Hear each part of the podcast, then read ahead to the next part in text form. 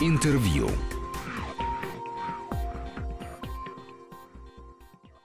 Здравствуйте, у микрофона Антон Долин. И сегодня мы будем говорить э, об азербайджанской живописи.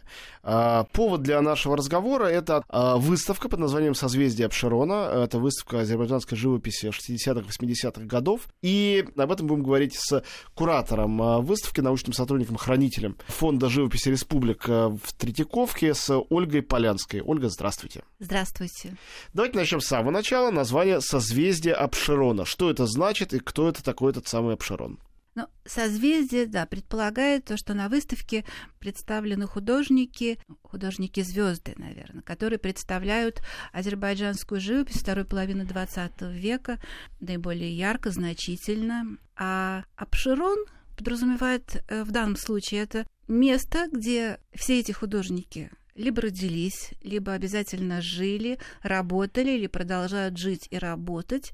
А вместе с тем это собирательный образ, совершенно уникальное место в Азербайджане, который для многих художников стал символом Родины. Во всяком случае, для всех тех, кто э, экспонируется на нашей выставке, Абширун — это образ Родина, это образ про Родины, это история Азербайджана, это его особенности, его, я не знаю, обширонский характер, наверное. Ну и в конце концов, да, это вот то место, где они живут, работают и где они э, находят для себя вдохновение. Скажите, а, когда эта выставка формировалась, э, каким-то образом, э, естественно, э, лег этот пассианс вот именно этих живописцев, речь идет о 60-80-х годах.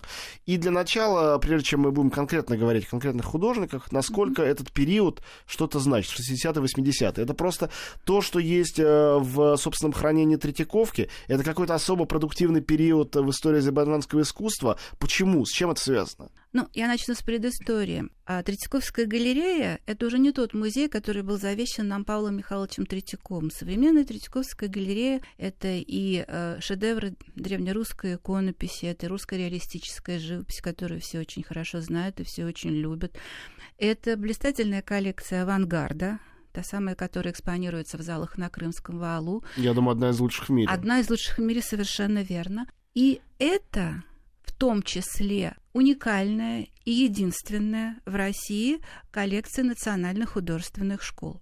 Она собиралась э, в советский период, когда, собственно, концепция музея созданного Третьяковым, стало меняться. Это началось в конце 20-х годов, когда Третьяковская галерея стала постепенно превращаться в музей многонационального советского искусства. А скажите вообще, я думаю, что для наших слушателей это все совершенно терра.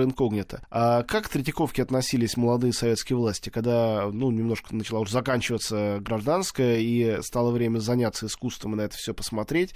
Все-таки, а, ну, был уж болезненный момент переноса столицы в Москву из Петербурга. Там был русский музей, был Эрмитаж, Эрмитаж, у нас была коллекция Третьяковки. А как вообще вот эти, ну не знаю, течения власти и силы в этих областях а, определялись, и как начали а, заново формироваться коллекции тогда, когда и сам взгляд на искусство, очевидно, тоже менялся? Полагаю, что не без труда это происходило. Наверняка. Это, это достаточно сложный процесс. Но что касается национального искусства, все-таки процесс собирания активизировался после Второй мировой войны, после Великой Отечественной войны, когда, собственно, уже завершился процесс национально-государственного устройства. То есть с 50-х где-то? Э, да. И что касается восточных азиатских территорий, я имею в виду Центральную Азию, Казахстан, Кыргызстан, Туркменистан, где не, не было традиции изобразительного творчества, когда выросло поколение художников. Это, как правило, послевоенные выпуски художественных вузов, а, которые стали представлять уже изобразительные изобразительное искусство этих республик. И этот процесс очень был простимулирован оттепелью. А, в 60-е, особенно в 70-е, 80-е годы, он был чрезвычайно активен. Сотрудники Третьяковской галереи имели возможность отбирать произведения на всех выставках э, всесоюзных, региональных, э, персонально групповых. Они выезжали в республики, они отсматривали материал в мастерских художников.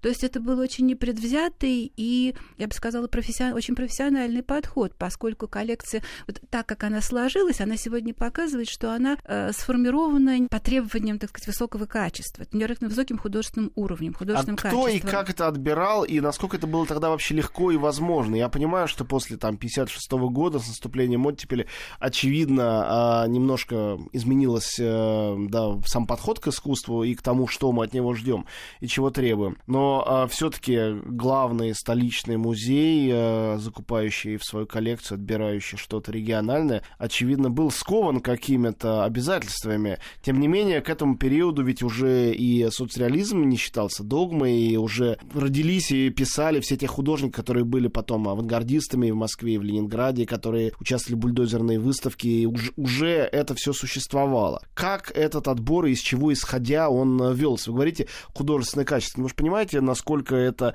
зыбко э, звучит и насколько это может э, по-разному оцениваться разными людьми. Вы знаете, я не могу говорить э, о 60-х, но вот что касается 70-х, особенно 80-х годов, э, сотрудники, комплектовавшие коллекцию музея, обладали э, достаточно большими возможностями и пользовались поддержкой. А что касается критериев, понимаете, вот ситуация в республиках, она несколько отличалась от того, что происходило в Москве, Ленинграде, и такого разделения на официальное и неофициальное искусство там по существу отсутствовало. То есть вот это разделение скорее э, относится к столицам, к Москве, Ленинграду, но не к республикам, потому что то, что они делали, это было вполне официальное искусство, хотя по сути э, не вписывалась ни в какие предустановленные рамки, нормы и не подчинялась никаким э, установлениям. Давайте сейчас э, вернемся в Азербайджан к тому, что представлено на выставке, и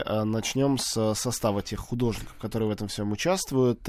Пришлось ли вам себя как-то как куратору выставки ограничивать и говорить, должно быть не больше, чем столько-то художников или столько-то произведений, потому что у нас небольшое помещение, или наоборот вы старались расширить какое-то каноническое представление, наверняка оно существует, о каких-то главных живописцах. То есть как складывался вот э, этот именно набор авторов? Вообще, это партнерская выставка. Я хочу сказать, что кроме Третьяковской галереи выставку делал фонд Гейдара Алиева и фонд, Московский фонд Марджани. Фонд Гейдара Алиева представил произведения из музеев Азербайджана. А, никакого диктата со стороны Третьяковской галереи в данном случае не было и быть не могло, хотя мы очень хотели показать нашу азербайджанскую коллекцию, которая давно уже. Э, они стали просто забывать, э, и это одна из лучших коллекций в том смысле, что она, может быть, не самая большая по количеству произведений, но в нашей коллекции представлено несколько поколений азербайджанских художников, и она дает представление об эволюции азербайджанской живописи во второй половине, ну, начиная с середины второй половины XX века, а главное, что она представлена вот теми самыми звездными именами, которые вот некоторые из которых представлены на выставке.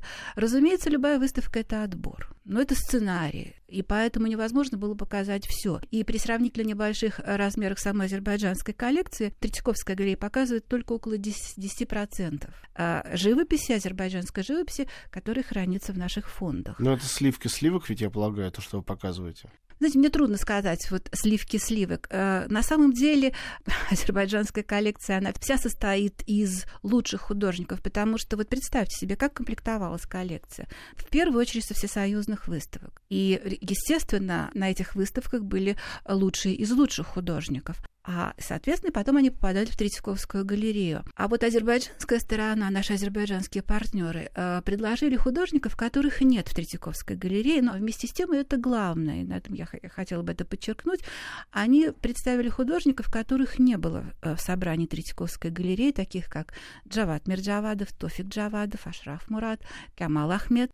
И таким образом сложилась картина азербайджанского искусства гораздо более широкая, чем это могла представить Третьяковская галерея. Давайте теперь э, о конкретике. Вот нас слушают люди, которые, многие из которых, я думаю, не были на этой выставке. Что их там встречает? Для чего им туда идти? Вот не какие-то абстрактные слова, что да, азербайджанское искусство этого периода, а э, конкретно, что за образы, что за живопись, какого типа, какого рода. Я думаю, что большая часть наших слушателей, в основном в России, ну, кроме каких-то специалистов, э, имеет очень слабое представление о том, что это вообще такое, живопись вот этой вот части, э, значит, бывшего СССР. Во-первых, я хочу сказать, что люди, которые приходят в Третьяковскую галерею и, войдя в вестибюль, они видят эту выставку издалека, и она привлекает их яркими красками. Это с одной стороны. А второе я хотела сказать, что, наверное, сейчас уже многие об этом не знают, особенно молодые люди. Но я думаю, что любители искусства, которые помнят Третьяковскую галерею на Крымском валу в 80-е и 70-е годы, вспомнят, что тогда наряду с российскими художниками в экспозиции постоянно присутствовали произведения и художников художников из республик,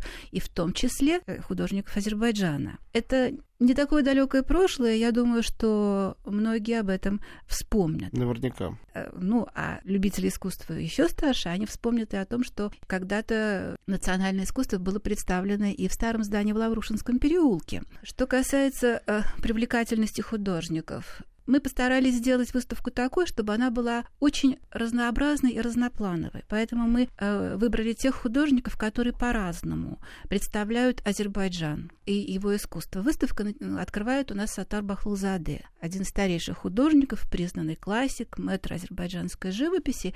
Но мы представили его работами, э, начиная с 60-х годов, когда Бахлузаде стал менять свою привычную манеру и целиком ушел а, в создание таких вот сказочных образов. А современники и художники отмечали необычность и непохожесть Сатар Бахлузаде на других азербайджанских живописцев. Он такой же, как и все они, родился и вырос на Абшироне, и его окружала эта скалистая выжженная земля, нефтяные вышки, и вот все это он сумел обратить, э, превратить в восточную сказку. По контрасту с ним, следующим мастером у нас на выставке идет Тагрул Нариманбеков. Это совершенно фантастическая личность. Художник, сценограф, художник-живописец, график, сценограф, блестяще работавший в театре и музыкант. Он обладал баритоном, выступал с концертными программами, и вот этот универсализм его собственной личности нашел отражение и в его искусстве. И Хотела бы еще заметить, вот относительно того, как национальные школы взаимодействовали э, в советский период.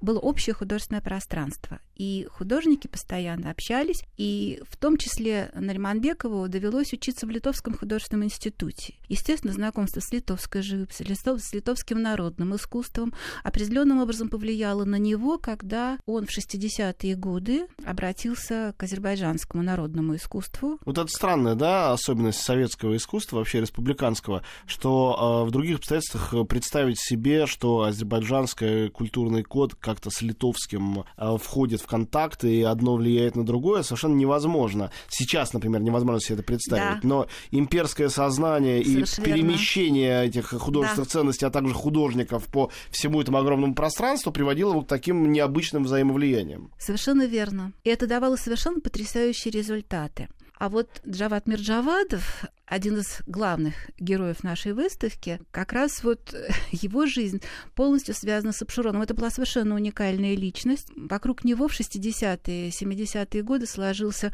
э, круг единомышленников. Это были его родственники, его родной брат Тофик Джавадов, двоюродный брат э, Расим Бабаев. Художники, э, которых впоследствии стали называть Абширонской школой. Но не в том смысле, что там был учитель и ученики. Это было такое творческое содружество, в центре которого находился появился Мирджават, его так называют, обладавший невероятной совершенно харизмой и оказавший влияние на огромное количество азербайджанских художников. К этому кругу обшуронских художников э, принадлежит и Тофик Джавадов, который показан в Москве, рано ушедший художник, э, погибший в 1963 году, поэтому о нем в Москве действительно ничего не знают, и, наверное, для многих это будет открытием. Невероятно яркий, неординарный художник с его главной работой «Нефтяники». Ну вот про эту работу «Нефтяники» я прочитал, что она едва ли не на помойке где-то находилась долгое время, и пока ее не вытащили совсем недавние годы для того, чтобы Совершенно верно, в да. Баку. Увы, да, она, и судьба его наследия, она была очень трагична, и работу не выставляли, э, работа хранилась, ну, не в, не в подобающих условиях, в конечном итоге оказалась чуть ли не на помойке, и э, спасла ее по существу э, Сара Назирова, автор фильма, который у нас идет на выставке, журналист, писатель, художественный известный критик, который очень близко знала всех этих людей, и ее стараниями был, э, была спасена эта работа. У нас в гостях э, Ольга Полянская, куратор выставки «Созвездие Обширона». Это выставка азербайджанской живописи 60-80-х годов, и мы сейчас ненадолго прервемся, а потом вернемся в студию и продолжим этот разговор. Интервью.